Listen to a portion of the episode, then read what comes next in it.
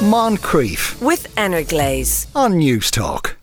Every day of the week, people in Irish hospitals put on medical grade aprons and then throw them away. In Ireland alone, 50 million of them a year are incinerated. For over a year now, Dr. Mary O'Riordan and her cousin Lisa O'Riordan have been working on an alternative, an apron that's compostable. Good afternoon, Mary.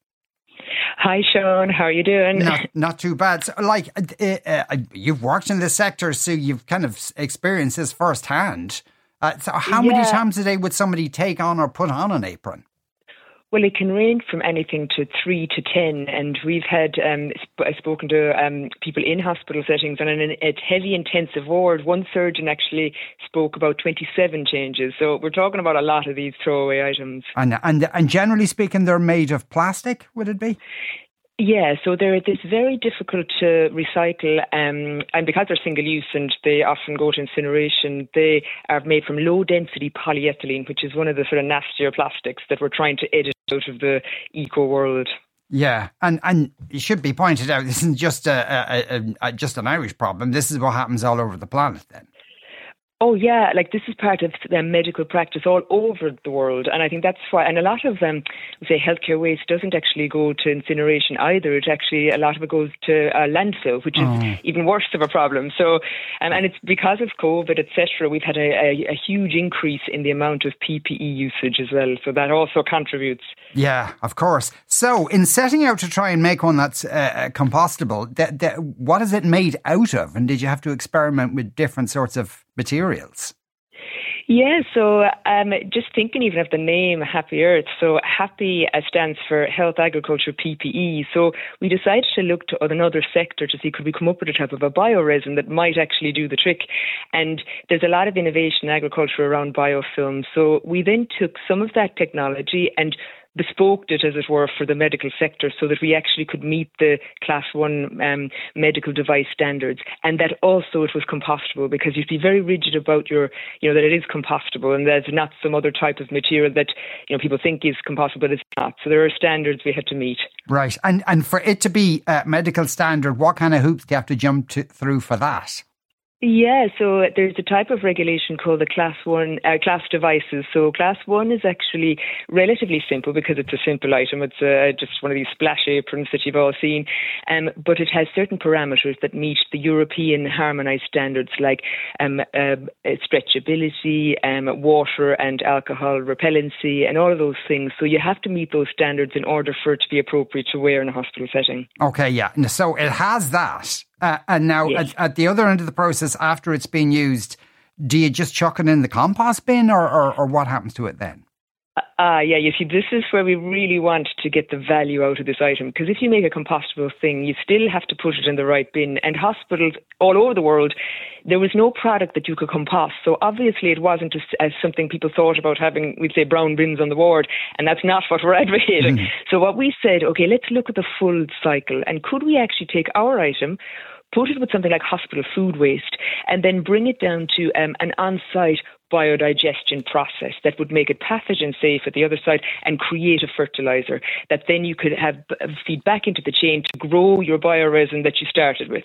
So that's why we wanted to create the full cycle to really get the value out of it. Right. Okay. And and I assume that these aprons might be a, probably a little bit more expensive, at least initially, than the, than the plastic variety.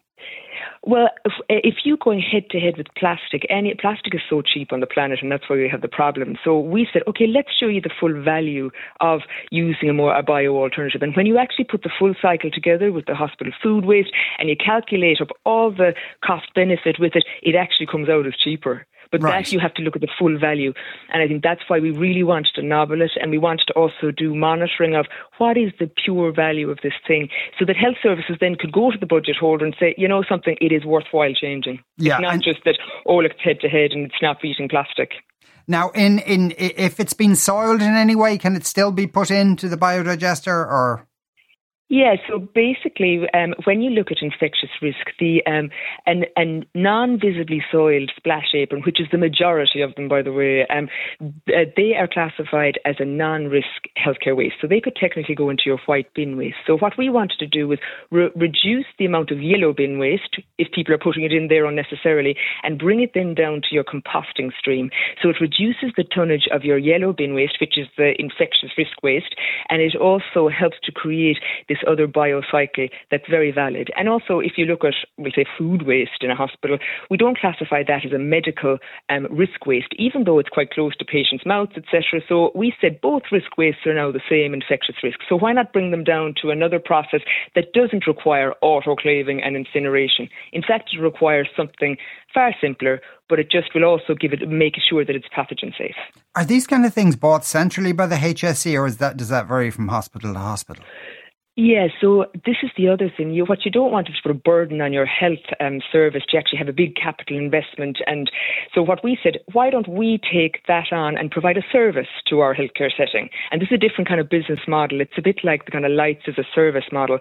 So we're basically saying we'll handle all that we'll handle the reporting and we'll just sell you in a service and let us look after that so you guys can get on with doing your medical and your healthcare work as, as it should be. Okay, and so uh, would it be fair to say you're still in the process of convincing them that this is a good idea?